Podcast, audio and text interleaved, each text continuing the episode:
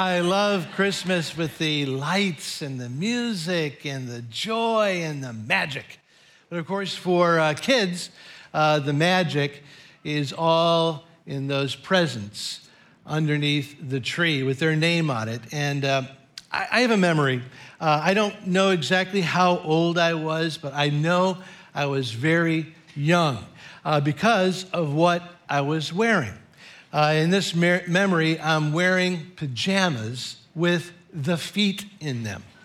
Uh, you know, these uh, fleece onesies, you know, with uh, the feet in them, zipper in the front. Uh, but of course, my mom brought, uh, bought pajamas with lots of extra room to grow in them. And so, in my memories, I can gauge how old I am by how much extra room there is in the feet. And uh, so in this memory, I'm a young kid because uh, there was so much extra room in the feet of my pajamas that I had to swing out the extra material like a flipper in order to uh, take a step. And uh, one night, uh, in the week before Christmas, it was after dinner, and I remember flip flopping over to the lighted Christmas tree and sticking my head underneath the needles and right up against those presents that I was told had my name on them. And I spent a lot of alone personal time with these gifts. There were the wrapped presents that were soft and squishy to the touch. They were closed. So I tossed those off to the side. I was sure of that. Who cares about that? And I concentrated on this big box that had my name on it. And I felt the weight of it and I shook it. I tried to hold it up to the colored lights to see if I could see through the packaging. An unforgettable memory. The eager, heart pounding anticipation around a gift with my name on it.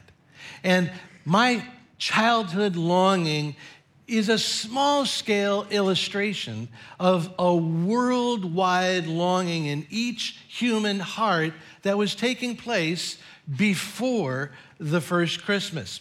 We know about humanity's pre Christmas longing because, inspired by the all knowing Spirit of God, the prophet Isaiah put those longings into the words of a prophecy about the coming Savior. Let me read to you this uh, prophecy. And as you hear Isaiah's amazing words that foretell Christmas, keep in mind that this promise comes some 700 years before the birth in Bethlehem. Isaiah chapter 9, beginning at verse 2. The people walking in darkness have seen a great light. On those living in the land of deep darkness, a light has dawned. You have enlarged the nation and increased their joy. They rejoice before you as people rejoice at the harvest, as warriors rejoice when dividing the plunder. You have shattered the yoke that burdens them, the bar across their shoulders, the rod of the oppressor. For to us a child is born. To us a son is given, and the government will be on his shoulders, and he will be called Wonderful Counselor, Mighty God, Everlasting Father, Prince of Peace. This beautiful and profound prophecy ends by describing God's amazing gift at Christmas for to us a child is born, to us a son is given. But the prophecy begins with these longings because those who first received this prophecy uh, had the gift of Christmas still wrapped they were still in darkness, longing for the light. They were still awaiting the harvest, awaiting the victory, longing from freedom, from oppression, while the Savior was still 700 years away. So here's the question why did God give his people these Christmas promises when he knew that the Nativity was still 700 years away? I mean, was God teasing them? If not, then why? Why does it seem like God is so eager to give them this promise that is so, so far away? The answer is hope. God delivers hope to his people through his promises because knowing God's promise for tomorrow gives hope for today. God knows that his people who live in the dark can be paralyzed by fear. So God gives them the promise of light. And even though the dawning was far off, God's promise that he gave his people was a promise of light, so that gave them the hope that they needed to be completely confident, even in the dark. That's what hope means. In Scripture, hope is a word for the confidence that comes from trusting God and what He says. In the Bible, the word hope is not wishful thinking, it's the opposite. In the Bible, hope means having a rock solid confidence that comes with trusting God. And the historical record demonstrates that the ancient people of God who received and believed these Christmas promises of the coming Messiah, they were changed by that promise and were able to live with a confidence that set them apart in their world of darkness because they had hope. And because they had hope in a coming dawn of the Savior's light, they were not afraid of the dark. How about you? Are you afraid of the dark? Because you see, we have something in common with the ancient people of God who first received Isaiah's prophecy. Just like they had to wait in the gap between the time when God gave his Christmas promise and when Christmas came, so you and I have gaps between receiving God's promise in His Word and personally experiencing God's promise fulfilled in our lives. For instance, there's the gap between the time I need God's cleansing forgiveness and the time that I feel forgiven. Well, in that gap, hope comes to me as I hold on to God's promise in His Word. It gives me confidence in the dark. Uh, there's the gap between the time I sacrifice my time to mentor kids or students here at church and when I see the fruit of my labor. And it's my hope in God's promise that gives me confidence in that dark gap between the time when I lose a client because I refuse to be dishonest to the time I see the reward, which may not be until heaven. In that gap, it's my hope in God's promise that gives me confidence in the dark. Because just like the ancient people of God had to hold on to God's promise regarding the first coming of Jesus, I must hold on to God's promise regarding the second coming of Jesus and the confident hope of eternal life with Him.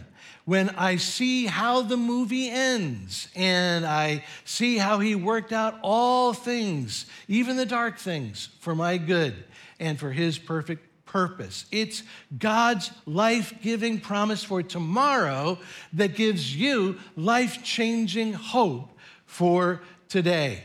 It's God's promise that motivates you to be boldly self sacrificing and serving your spouse and your kids, to be bold and loving your neighbors. But notice that it's that God's promise of fearlessness in and over the dark is not a contract, it's not a list of guarantees. God's promise is a person. God's promises are experienced in a relationship with a person who is called Wonderful Counselor, Mighty God, Everlasting Father, and the Prince of Peace. God's promise is a person named Jesus who says, I am the light of the world. Whoever follows me will never walk in darkness, but will have the light of life. It's a relationship with Jesus that takes the fear out of the dark, the dark inside and the dark outside. You know, Josh uh, showed scary kid, uh, movies to his kids. When I was uh, a parent of young kids, uh, I would read them bedtime stories.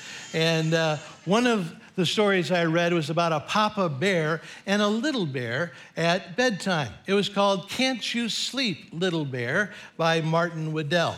And the story goes like this During the day, Papa Bear and Little Bear would play outside in the sun and the snow.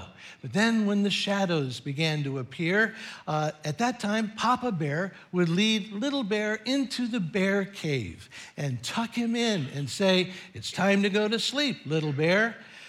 But Little Bear couldn't sleep. Little Bear was wide awake. And so Papa Bear would pad over and say, Little Bear, can't you sleep? And Little Bear would say, No, I'm scared. Why are you scared? Because of the dark. Papa Bear notices that there are a few shadows in the corner of the cave, and so he gets a little lantern, lights the lantern, and puts it next to Little Bear, and says, Little Bear, now you can go to sleep. But Little Bear couldn't sleep. He was still wide awake. And Papa Bear comes over and says, Little Bear, why are you not sleeping? And Little Bear says, Because there's still some dark. And so Papa Bear gets a bigger lantern and puts it next to uh, Little Bear. But Little Bear still can't sleep. And Papa Bear says, Why can't you sleep, Little Bear? And Little Bear says, Well, there's no darkness in here, but there's still darkness out there. And he pointed outside the bear cave. And so Papa Bear said, I'm going to show you something, little bear. And so he put little bear in his arms and said, I'm going to take you outside. And little bear said, Outside where it's dark? And Papa Bear said, Yes, I want to show you something. And so he took Little Bear outside into the darkness and said, See, there's the moon, the big moon, and the twinkling stars lighting up the night sky. But you know what? Little Bear didn't hear what Papa Bear said. Do you know why? Because Little Bear died of a heart attack, of fright. No, and come on, that's not how his story goes.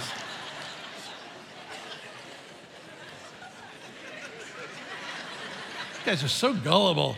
So, the real story is that Little Bear didn't hear what Papa Bear said because Little Bear was sound asleep in Papa Bear's strong, safe, and warm arms.